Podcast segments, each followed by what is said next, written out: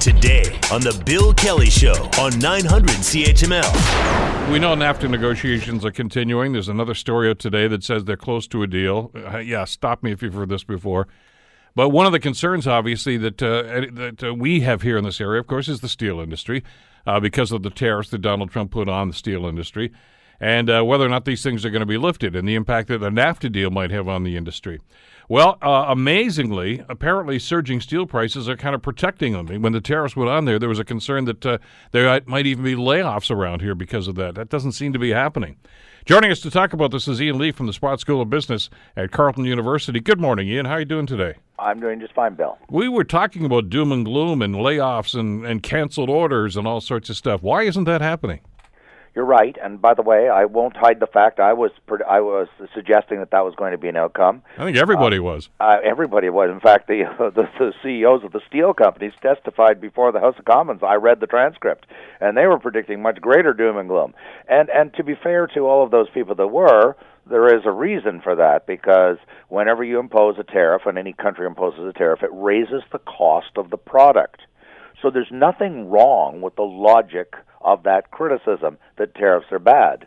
I maintain that tariffs, I mean, for 300 years in economics, theory and practice has taught us that tariffs are bad. They reduce, they increase the cost of business, and all other things being equal, they reduce the demand for the product. So what happened in this instance was that the prices were going up independent of the tariffs for a whole bunch of reasons and I'm talking worldwide, the Chinese have been cutting back production of some of their uh, uh, plants. Could be because of uh, criticism by uh, Europe and the United States that they are dumping uh, because they're overproducing. Could have been that. Could have been they were just very old plants. Uh, and of course, uh, economic activity the, uh, is just booming in the United States. Steel is a critical component in construction, not of course of houses, for you and I, but any high rise building uses enormous amounts of steel, and of course the automobile industry and so forth. So this is this uh, ri- increase in the prices was mitigating or offsetting the the tariffs. How so? Because if your revenues go up unexpectedly by 25% or 30% because the price has gone up, and the tariffs uh, uh, uh eat into that by 2%, 5%, 7%, you're still ahead of the game. And now that's dependent for the producers, the steel producers, that the price of steel went up more than the tariffs went up because they're paying the tariffs basically. They're absorbing it. And so what they they were very fortunate that the that the prices did go up, that the market prices did go up. And uh, so that allowed the producers to absorb that uh, the, the, those tariffs. I still think that tariffs are a bad idea. I, I, it's a tax. You know, we call it a tariff, and it seems to be so innocent and benign. It's just a plain old-fashioned tax, and it's an unnecessary tax and it's a tax that hurts the economic productivity and efficiency. That's why, for the last 70 years, since the Depression, actually, since the end of the Second World War, the WTO and countries around the world have been phasing out tariffs. This is a long term trend over 70 years. This isn't just one professor from one university saying this. All you have to do, anybody has to do, is go to the WTO, and what have they been doing for 70 years? Reducing tariffs. What do trade agreements do? Reduce tariffs. What's NAFTA do? Reduce tariffs. What does the European Trade Agreement do? Reduce tariffs. So everybody thinks they're a bad idea.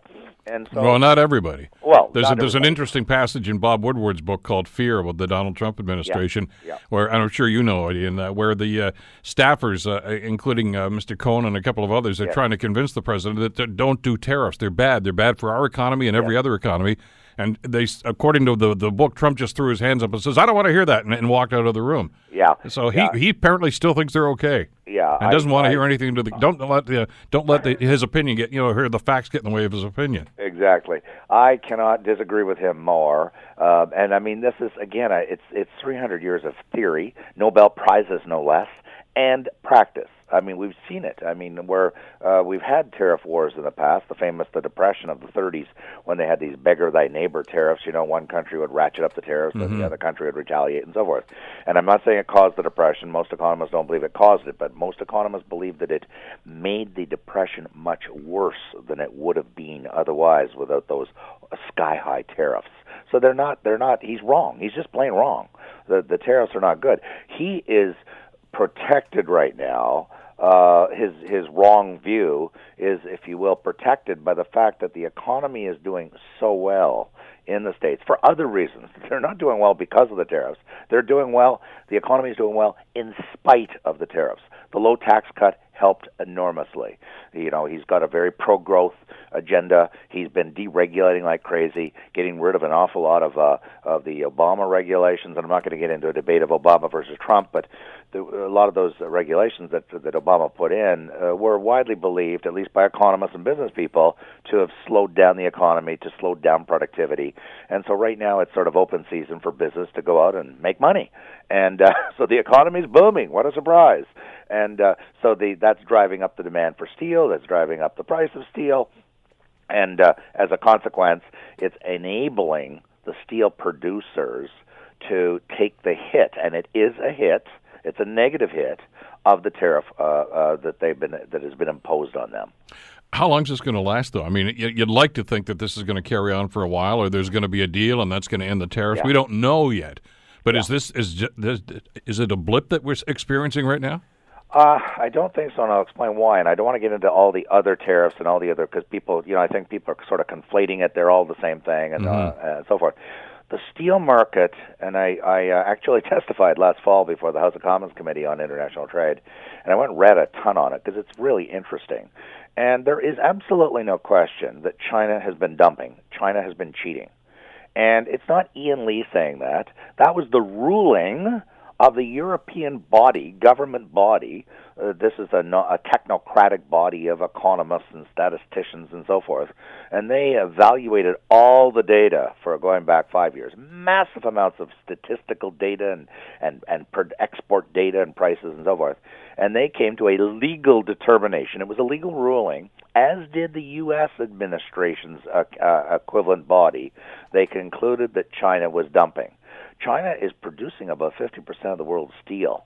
And uh, so, it, I mean, it's, it's enormous. They went from being a very small producer only 10 years ago or so to 50%. And, and there is no doubt, as I said, that they're dumping. So, the problem that they're trying, both the Europeans and the Americans and the Canadians are trying to address is how do they respond to the dumping of steel by China? And this is separate and apart from the other markets and the other industries. And uh, so there's been, uh, I mean, I think the Europeans, although they're not as loud about it, they're even more angry than Donald Trump is about the dumping of steel by the Chinese. I suspect, but I do not know. Nobody, you know, the Chinese government's opaque. Nobody's inside there with the real story. But I suspect they're closing some of their older, least productive plants in China in response to the criticism, the sustained massive criticism by the Europeans and the Americans, and so the Chinese are responding somewhat. They're, uh, I, from what I understand, they're still dumping. They're, at least they're selling well below the cost of American and, and European steel, but they've cut back their exports by closing some of these plants. So that's progress. Uh, the but there's a there up until this year there was a, an oversupply of steel in the market, principally caused, as I said, by China as markets come back into balance, supply and demand comes back into balance, partly because the economy is growing so so strongly.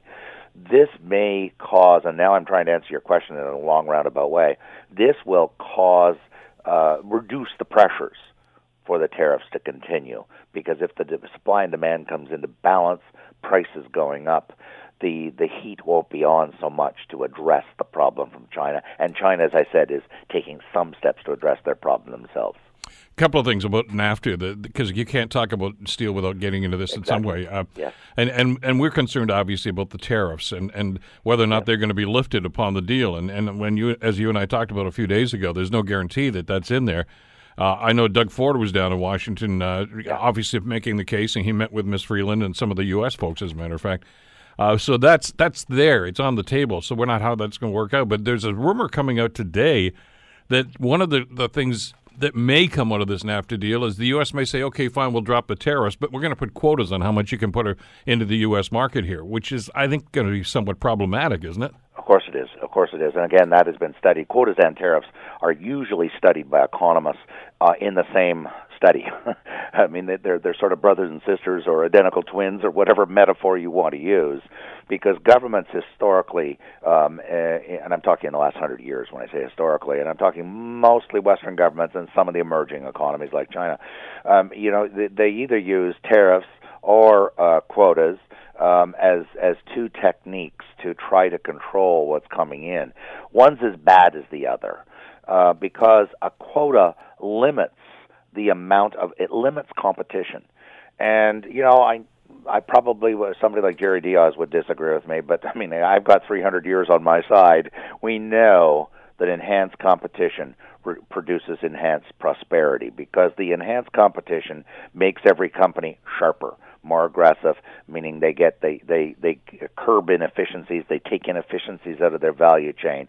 The reason we have the highest standard of living in the world, and I'm talking the U.S., Canada, and Western Europe, is because we have the most competitive markets. That is to say, they're not gimmicked by governments. And when they start putting tariffs in and quotas, what you're doing is undermining the efficiency of the market.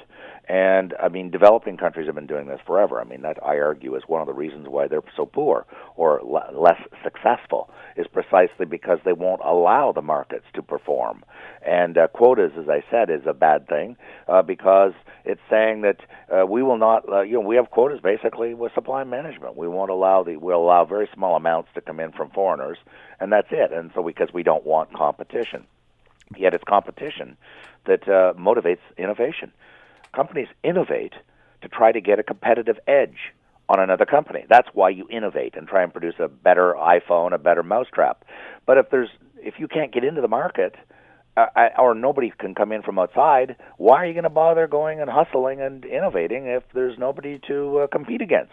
Or, you know, in other words, if you're limiting the competition coming in, you don't win the Stanley Cup by playing against all the lousy teams in the Junior B Hockey League. You win by playing against other superior teams and upping your game and becoming more competitive. And so anytime we try to diminish the competition through quotas and tariffs, all we're doing is hurting ourselves in the in the medium and longer term. Well, isn't there a certain hypocrisy to this, though? I mean, they're berating us right now for our system of, of protectionism, which is yeah. supply management. Yet now we're hearing that they're going to do the exact same thing for their steel industry. Uh, I, I, absolutely. I mean, that's why I'm so opposed. Um, I, and I know, and I'm not I'm changing the subject at all, because one other instrument that governments use are subsidies. And I get emails all the time from farmers saying, "How come you know you're so opposed to quotas and tariffs, but you're okay with subsidies?" Well, I'm not okay with subsidies. I think they're bad, but there is a consensus in economic research, again for a very long period of time, that of the two, quotas and and tariffs are much worse than subsidies because they interfere with the market itself and the market price. With subsidies, because it's more indirect, they're not ideal. The ideal world, you'd have no subsidies, no quotas, no tariffs. That's the ideal competitive market world. But if you have to be bad, it's better to be bad in a less bad way than in a in a worse bad way, if I can use these this sort of strange language. In other words, subsidies are bad, but they're nowhere near as bad as quotas or price fixing uh, or or or tariffs. So it's that's why I you know have argued that let's open up supply management, open up the dairy, and if we need to subsidize the dairy farmers, that's that's okay with me. I mean, the Americans subsidize their farmers. My goodness me, we subsidize all kinds of businesses in this sure. country. You know, and we've been doing it for a very long time. But but the evidence is absolutely crystal clear. Subsidies are not as um, uh, they don't mess up the marketplace as much they're a cost to the taxpayer for sure, but they don't interfere with supply and demand to the same way that price fixing does and quotas and do and tariffs do, which is a way to manipulate the prices. We don't want to muck about with the price system of supply and demand. So if we're going to intervene, if governments are going to intervene, well then they should intervene by subsidies because because it's a less bad way of intervention. I got less than a minute left, but I got to ask you this because there's another story out of Washington this morning as well that uh, the American side of the negotiations is backing away from the America First purchase policy. Is that a good sign? I think it is a good sign. Uh, I mean, that's again, that's a backdoor form of protectionism. All of these techniques we're discussing, you know, whether it's quotas or tariffs or buy American, they're, it's a form of protectionism to limit competition. And so, I mean, it, it, it, the the Buy American policy was just a very bad policy, you know. And I'm not living in the ivory tower. You know, if you want to people to buy American, I've got a good answer for you, a good strategy, which is what I teach: build a better product. I mean, people are buying iPhones at an outrageous price. I refuse to buy a thousand dollar iPhone, but my daughter doesn't, and lots of young people want it. They've made this phone that everybody wants to buy build a better mousetrap. You don't need buy American policies from the government if you are a good competitive company that makes good competitive products. Ian Lee from the Sprott School of Business. Always a pleasure, Ian. Thanks so much. Thanks a lot, Bill. You're listening to the Bill Kelly Show podcast on 900 CHML. We talked a few days ago about uh, curriculum just before the school year, and there, there, are a number of issues obviously to do with that. The sex ed thing, which is going to roll out and still be controversial, we understand that. But uh, we also talked about math scores and uh, and reading because uh, these are ongoing tests that are done, of course. And uh, we've got a problem here in Hamilton. Uh, Two thirds of the grade six students are falling short in math in Hamilton public schools. Why is this happening? As a matter of fact, the numbers this year are not even as good as they were last year. Uh, Manny Figueiredo is uh, is the uh, chairman of the Hamilton Wentworth District School Board and joins us on the Bill Kelly Show to talk about this. Manny, thank you so much for the time. Good to have you with us today. Oh, thank you, uh, Bill. Just a reminder. The chair of the board is Todd White. I'm, I'm the sorry. director of education. Director of education. clarity, yes. Director of education. I'm sc- can't read my own scribbling here. Uh, th- there's good news and bad news. I mean, the, the reading scores here are quite good, so literacy is, is fine, and that seems to be something that uh, that we can hang our hats on for a little while. But what's going on with the math scores? It's a um, great question, I, and um, and you can see this provincial problem. But where I'm more concerned is that our results in junior continue to grow relative to the uh, the gap continues to grow relative to the province. But, but what really bewilders us when we, and this is what the data doesn't show, is that you have to look at the data two ways. How is each board doing relative to the province? Because you want to compare your group of students relative to all the students that wrote the assessment in the same year, and the cohort. So you need to follow the cohort. So when I uh, look at the group of students who wrote um, uh, the grade six this year, and only 35% uh, achieved it. You go back and, and look at the results in grade three, and they were over 50%. But then you need to look at that group of kids as they project to grade nine. Of course, these group of students are not in grade, you know, we'll write it in three years from now. But when I look at previous years, the pattern we're seeing is that when they get to grade nine, you know, 37% of the kids are, are getting it uh, applied, and about 80, you know, 80 to 81 are achieving it in academics. When we when we look at the total number, because two thirds of our kids take academic versus applied, that's about 65%. So I look at the previous years and say, why do they do better in grade three, same group of kids, dip in grade six drastically, but then when they get to grade nine, they're actually closing the gap. So when I look at the 16, 17 cohort who wrote it, when they were in grade six and 13, 14, they got 46% only on grade six. When they got to grade nine, that same group of kids, 65% of them achieved level three on the provincial assessment. So we keep understanding what's happening in the junior grades. Is it the curriculum? Is it the assessment tool? Or is it the way we're instructing that's not aligning to the, to the tool? So, how do you make that determination? Well, the, the, what we're doing right now is we're unpacking over the last three years of that assessment to find out what uh, what are the questions that we tend to do well, because each question is connected to curriculum expectation. Mm-hmm.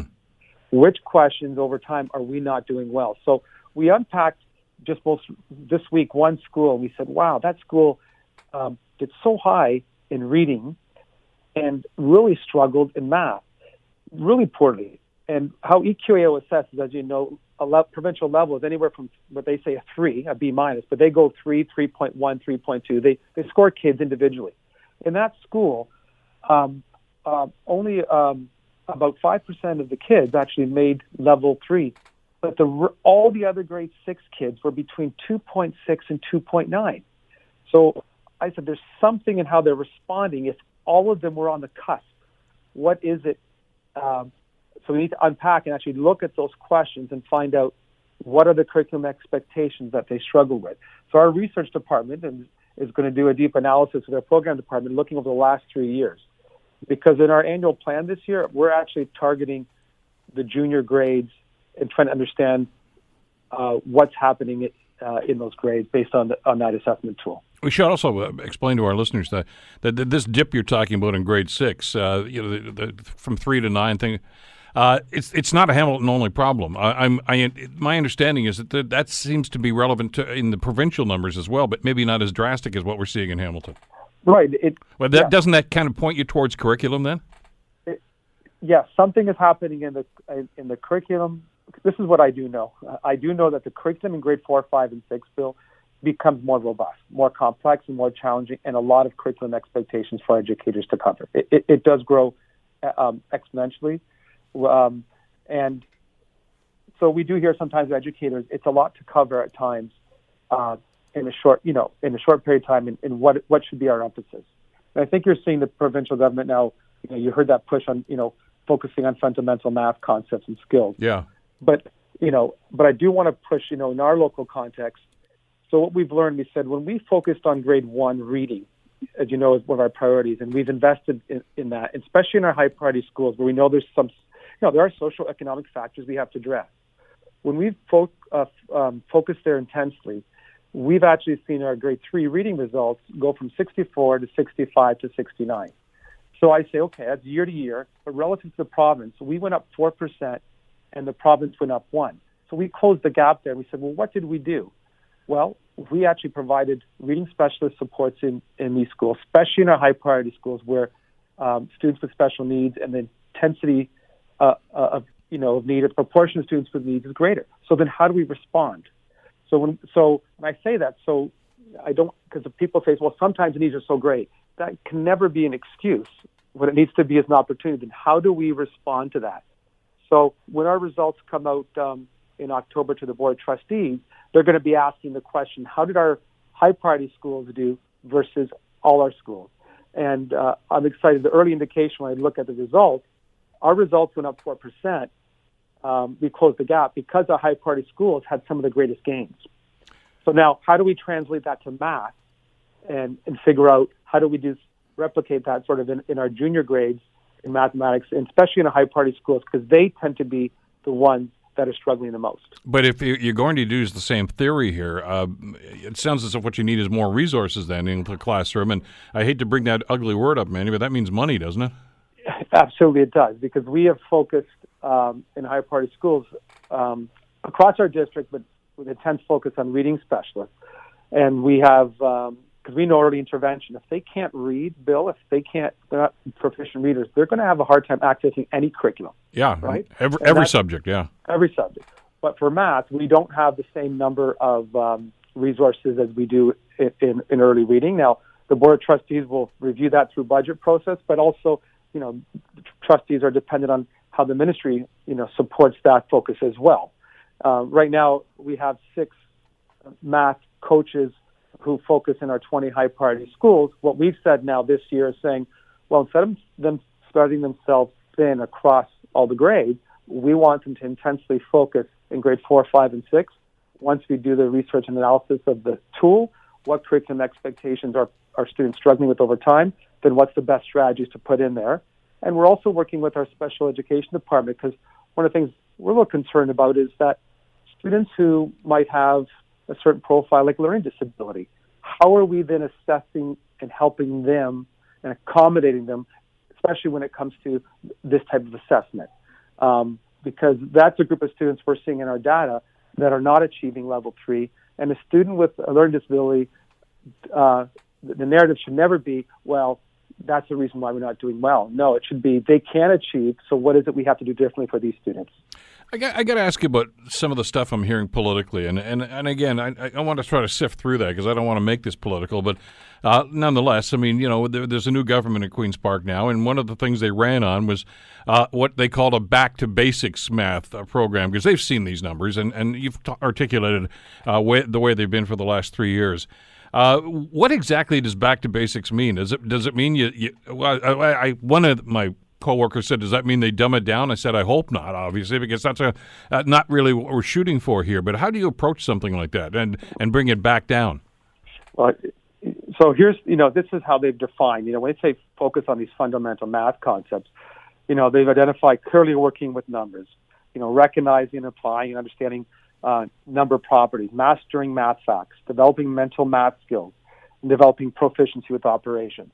Uh, all those are important, but we also know what we hear in the sector is we still need our students to have effective problem solving skills and thinking skills with this information. Because if you have the facts but you can't apply it, you need both.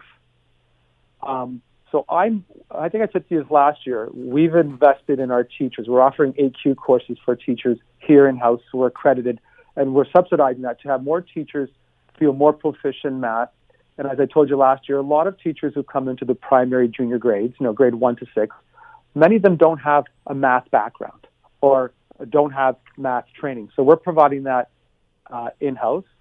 And in addition, the curriculum, um, because I taught this curriculum when I was in the classroom in the late 90s, I can speak firsthand, it is robust. And I hear over and over to teachers that there's a lot to cover in a 60 minute period block each day. Um, so, and in the junior grades, it becomes more intense. So again, I go back to same group of kids, grade six, all of a sudden close the gap and do much better in grade nine. What are the, what are some things I know as a fact? Well, we tend to have more teachers with uh, proficiency in math in grade seven, eight, nine, and this, you know, and especially when they get to grade nine, you know, they do focus on 75 minutes a day. So, um, and one of the things that teachers have said to us, what they struggle with is when they have to report to parents on the report card elementary bill is they have to report on the five strands. And uh, they feel at times they have to, they're feeling pressure sometimes to move on to the next strand, whether a student has got the concept or not, because they have to report in five different areas in mathematics. Um, so, so, so I'm actually welcoming the curriculum uh, review and hoping we can actually narrow the focus and not dumb it down, but narrow the focus on the essential pieces uh, and there are things year to year that we're seeing that are being repeated, and we're wondering maybe some of the value of some of those stuff that are being repeated year after year that we need to review. Well, listen, I've heard anecdotally from teachers, and I'm, I'm sure you too have heard this, Manny, is uh, they get a little frustrated because they say, you know what, this particular lesson, for instance, the one they may be teaching today, uh, you know, we could have used a lot more time, but I had to rush through it because you don't really have time to, to, to spend the time on it that you like. Others may not be so bad, but there are periods and, and portions of the curriculum they've told me that they say we, we feel rushed and we know the students aren't getting it, but we don't really have the opportunity or the time to do anything about it. it that's exactly. I've heard some of the same stories, and my wife's still in the classroom, uh, Bill. So there's there's a, difference from reading. If I'm teaching reading, um, regardless of the of the content, I can embed reading in all my areas of focus and and re- reiterate those reading skills that students need. But in math, there are units and strands that teachers need to move on, and I'm wondering whether we actually need all those five strands every year, or whether we should be scaffolding in a different a different way. Because that is what we hear around teachers who feel they have to move on to cover the curriculum, even though because they're running out of time. So, so but that's not your that. call, though, is it? That's something that's got to have to be done at the ministry level, isn't it? Yeah. So we keep on saying yes. In terms of curriculum review and reporting on strands, we do get the direction from the ministry to say these are the strands that need to be taught and reported on uh, in each reporting cycle. Um, but what we're trying to say then is we can do our analysis and say, okay, these are the areas that we want you to focus more on. Yes, you still have to report on each, but let's let's see where maybe we we could focus more time in certain areas because of where we're seeing uh, the greatest gaps. All right, so the analysis continues, and, and obviously you're being you know pretty in, in, intricate about this to try to drill down and find out what's going on.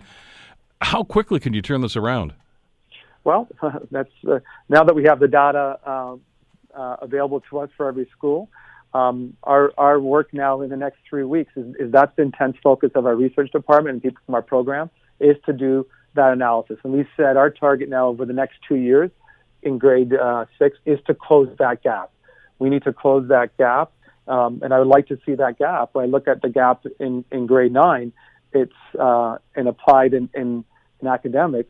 We've you know our students are three to five you know three to five percent is the gap from academic and applied, but in junior it's fourteen. So obviously our students over time close that gap and do better in grade nine. The same group of kids. I like to see over time that we could close that gap. So in the next three or four weeks, that's how quickly we want to turn around that analysis. All right. So, I mean, listen, you want kids to do the best they possibly can, but is your short term goal here to try to at least achieve the provincial average?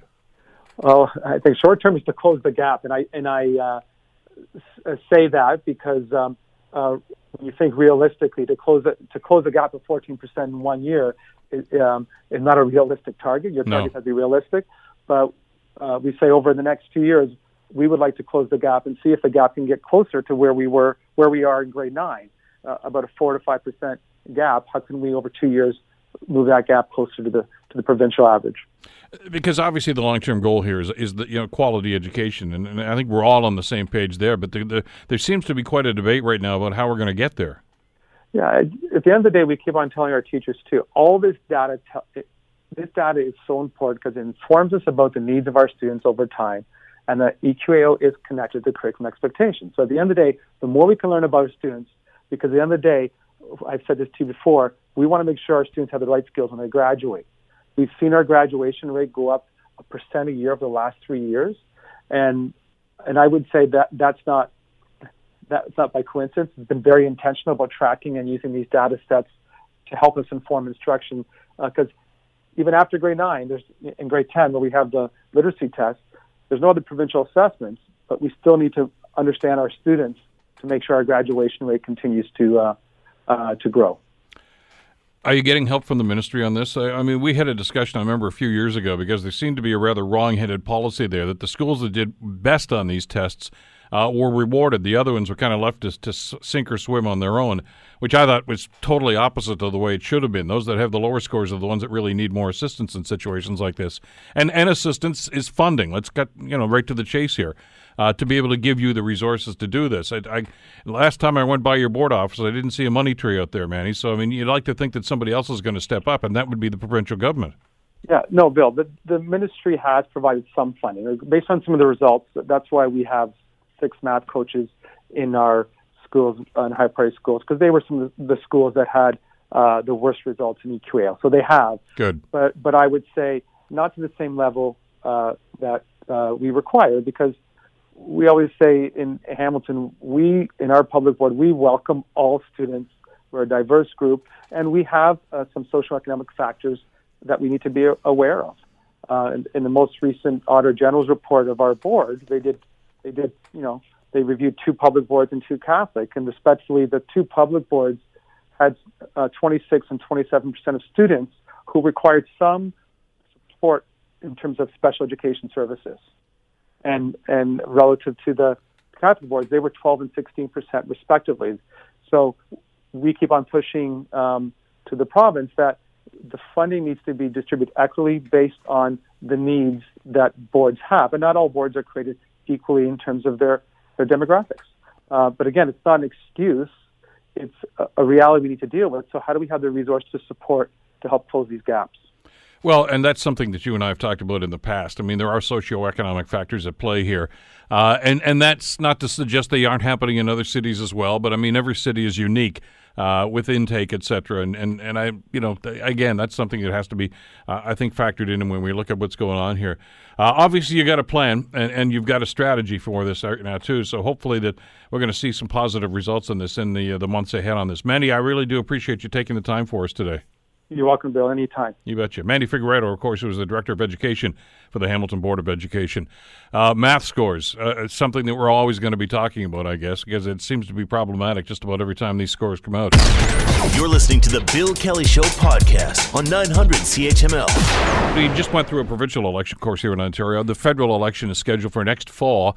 And one of the sticky points of any election campaign is always leaders' debates. Uh, because there's always kind of a dog's breakfast here. Well, who's going to be invited? Uh, for instance, on the federal level, is Elizabeth May for the Green Party going to be invited? Can she be, what kind of questions are going to be asked? What's the format going to be? Well, previously, it was done by what they call an, a, a, broadcast consortium. In other words, the networks that were carrying it basically uh, made up all the rules, which I think was patently unfair. So during the last uh, campaign, some years ago, uh, Justin Trudeau said, "Look, if we form government, we're going to fail, uh, develop what they call an arm's length body to organize all these debates." And uh, we're getting word out of Ottawa now that they apparently are sort of working on that, and they hope to have it done in time for next fall's campaign. Well, I'm not so sure that it can be an independent body if it's the government that's actually setting this thing up. A lot of questions are being raised about this. Duff Conacher uh, is one of those people raising questions. Duff, of course, is the co founder of Democracy Watch and an adjunct professor at the University of Ottawa. He joins us on the Bill Kelly Show to talk about this. Duff, thank you for the time. Good to have you with us today. My pleasure, Bill. When you get the government talking about the, the parameters and what they want to do here, and they use the term arm's length, I, I'm getting the feeling it's a pretty short arm. Oh yeah, no. This word, word arm's length, or the word independent, is thrown around a lot in Ottawa and across the country in the provincial capitals and even in cities when they're talking about uh, government watchdogs and democracy watchdogs. And none of them are independent. Actually, they're across the country pretty much, except in BC and in uh, a couple of cases in Ontario. Uh, they're chosen by the ruling party and they're watching over the ruling party, often, mostly, uh, the government, and then in terms of elections over all the parties. And these are partisan patronage crony systems that result in the appointment often of uh, lapdogs instead of watchdogs. See, we've had this debate here locally in the Hamilton area because a lot of communities now are adopting uh, integrity commissioners, and we, which I don't think is a bad idea. But it's it, it, it's selected by city council, you know, and they and the, anything that the commissioner actually does has to be okayed by the so it's not arm's length. I mean, you know, it's it's phony to even use a phrase like that. Yeah, it actually was a bad idea for the province of Ontario to allow city councillors to select. Yeah, I, I, I prefer a provincial ombudsman yeah, to, exactly. to take like, the like the uh, information commissioner and privacy commissioner watches the provincial one in Ontario watches over all the municipalities and enforces the law that applies to them in terms of privacy and access to information. And that's the way it should have been done in ethics. You can't choose your own judge. It's a fundamental conflict of interest. And you know everyone would love to when they're charged with violation of the law be able to choose their own judge. Politicians are the only ones that get to do that. It's just you don't need any more examples other than that one of why people are turned off politics because politicians choose lapdogs to enforce the laws that apply to them.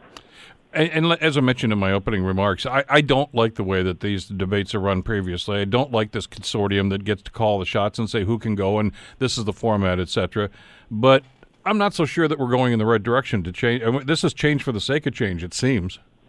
Well, um, the change is not going to be able to stop anyone from organizing their own debate and inviting the leaders to come. Mm-hmm. You couldn't stop that. That would be against the charter, right? Because you have a, a right to freedom of association, right to freedom of expression. So you're really going to tell party leaders, no, you can't go to that spot and speak during an election campaign? The courts would strike that down in a moment. But um, at least if they set up a commission that actually sets up nonpartisan, fair debates for all the parties, then you will take the wind out of the sails of a lot of those private events. And I don't like the private events, whether it's broadcasters or other interest groups, because they all have an agenda. You know, let's say there was a party that wanted some regulation that none of the par- broadcasters liked. You think they're going to get invited to the broadcasters' debate, or if it's some interest group holding the debate and they don't like one of the party's platforms, uh, about that uh, about the interest that they're concerned about, they're not going to invite them. Or if they do invite them, they're going to try to make them look bad. So we do need a fair commission. The question is, is it going to be independent and fair? And the Liberals, the way they've done appointments so far, they, every appointment that's been done is controlled by the prime minister's office or a cabinet minister. They, they've claimed they've made the appointment process uh, independent and merit based um, they haven't. Uh, they the best has been the choos- choosing of the new RCMP commissioner, where they had a uh, seven out of the ten members on the selection committee were not from the government. But in every other case, including choosing the new chief electoral officer that will actually run the election, the prime minister's office and the cabinet have controlled the whole process, and that means that those whole, all those positions are tainted by partisanship, and it's it's very, very bad and very dangerous to our democracy. So, how do you avoid that? Well, Uh, Democracy Watch is actually challenging the appointment of the new ethics commissioner and Yeah. lobbying commissioner in Mhm. court right now, and those hearings will be in November. And so hopefully the court ruling will come out and give some guidance as to how key it is to have independence. And the way you do it is you set up a commission of people who are not politicians, because politicians have interests to protect even if they come from all parties. Have people from outside the government. The way Ontario selects judges seven of the 13 members of the the commission that uh, comes up with a short list for candidates for judges in Ontario uh, are people from outside the government, and uh, it should be all of the members, but at least it's a majority on that committee. And they do a, a merit-based public search with set criteria that they have to follow, and they come up with a short list of three people, and the the uh, Attorney General, uh, the Minister of Justice in Ontario, has to choose from among those three people. They can't go outside the list, and so they're restricted, and they have to choose uh, who this commission comes up with. It's the world's best model. It could be better again if, if all the members of this uh, Judicial Appointments Advisory Committee were not from the government, but it's the best model in the world, and it should be used across Canada for every single appointment of, of everyone, judges and anyone who enforces any law uh, especially the, laws that apply to political parties and politicians and government officials. By the way, I know we're going uh, down a little bit of a side street here from our main conversation, but I'm glad you brought that up. Uh, Well, because, key. If- if well, yeah, because you know what, done- we had a big discussion about about the notwithstanding thing that Premier Ford tried to enact, and and of course when that first ruling came down a week and a half or so ago, uh, a lot of the folks that were supporters of Ford said, ah, it's a liberal judge, a liberal appointee. That's not the way the system works. And I said, Well- please do not say judges are, are, are politically inclined because that's not what the way they're, they're appointed. Well, actually, that uh, when I'm talking about the Ontario system, it's only for provincial court judges. Yeah. That judge was appointed through the federal system. The federal system is open to partisanship because they do have judicial appointment advisory committees, but the minister in the government chooses the members of those committees, all of them. Some of them come from outside the government, but the minister chooses them all. And also, they send a long list to the minister. So let's say there's one judici- one uh, position open in an Ontario court, uh, the superior courts and the appeal courts. They'll get a list of like 20 people. That's too long a list because the minister can go down the list and say which one of these people is most sympathetic to my party and choose that person. And so the key is that they have to get a short list of no more than 3 people and have to choose from those 3 people and can't go off the list. And until the Liberals change their appointment system at the federal level to match the Ontario system, the system is open to patronage and cronyism and the choosing of lapdogs, like the new ethics commissioner and the new lobbying commissioner. Uh, both have track records as lapdogs, and and uh, we're challenging a ruling of the new lobbying commissioner in court because she threw out a, an, and stopped an investigation into a situation involving Prime Minister Trudeau and we're challenging the appointment of the new ethics commissioner because he was formerly the integrity commissioner and had a horrible enforcement record in terms of protecting whistleblowers. And I'm sure the liberals co- chose them both because they knew that they had lapdog tendencies. So uh, back to the to the leader debates. Then, if we can tie that what you've just described here, which I think is a, is a, a much better system for for appointments and for getting these things done. Uh, how do you take it out of the hands of, of the governing party, whether it's the Liberals or the Conservatives, whatever it's going to be? I mean, some people are just saying, "Look, just tell Elections Canada to do this because there's a, supposed to be arm's length." And the, the, uh, is that uh, also political? I mean, it, it just Yeah, seems as just- if the, the tainted waters seem to be everywhere here. Well, the liberals did choose the new the current chief electoral officer. Yeah. Um, and so, and they chose him after a selection process that they controlled. So, I think they should have a new commissioner. The commissioner should be located in the Election Canada office. There's no sense creating a whole new administrative burden, you know, new offices and everything like that. Um, you don't need a lot of people to run these debates. Uh, the uh, but the appointment process is key, and if they do, are not going to set up a committee or commission to that's fully independent from the government and all federal political parties to choose the people or person who will serve as the commissioner or on this commission, if it's going to be multi-membered, then everyone should suspect that they're going to choose people that will fa- favor the liberals in the next election, and that will undermine the entire election. Uh, so that's key. And then they need to set criteria. So any leader who uh, uh, meets the criteria should be allowed to participate in every debate.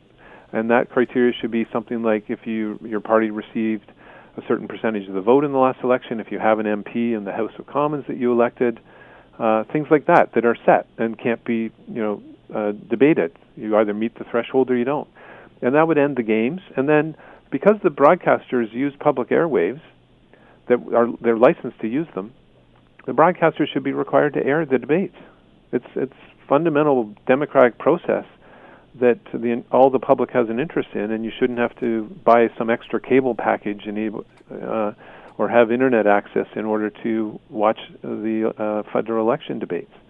Um, and and then there should be set criteria as well in terms of uh, the d- topics of the debate and how those will be chosen and how all the parties will have input and and uh, a process for that so that the commission can't just make it up as they go along and and uh, they should have to take into account um, things like public surveys about the interests of voters you know things like that that so that you can't play around with the system at all. All those has to be rule based and the person has to have independence. And that really means passing a law.